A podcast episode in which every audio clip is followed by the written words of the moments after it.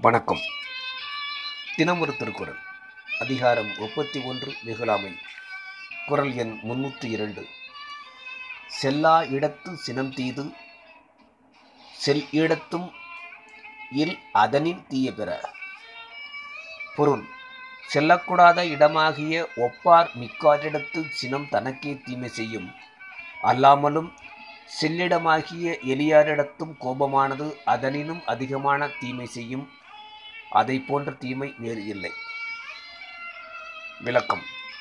செல்லிடம் செல்லாயிடம் மேலே விளக்கப்பட்டன. ஒருவன் தனக்கு தீமை வரும் என்று கருதி ஒப்பார் மேலும் மிக்கார் மேலும் கோபத்தை அடக்குவது இயல்பு. ஆனால் பிறருக்கு வரும் துன்பத்தை தன்னதாக கொள்வது அரிது. ஆதலின் செல்லிடத்தும் என்று கூறினார். மறுமை பயன் கருதும் துறவிக்கு இம்மையில் வரும் துன்பத்திலும் மறுமை கேடுதான் பெரிதாகலின் செல்லிடத்தில் கோபத்தை காக்க வேண்டும் என்பது கருத்து. மறுமை கேடாவது எளியாரை வாட்டுதலால் வரும் பழிப்பாவங்கள். அல்லிடம் என்று முதற்குரலில் எடுத்ததை செல்லா இடம் என இக்குரலில் விளக்கம் கூறினார்.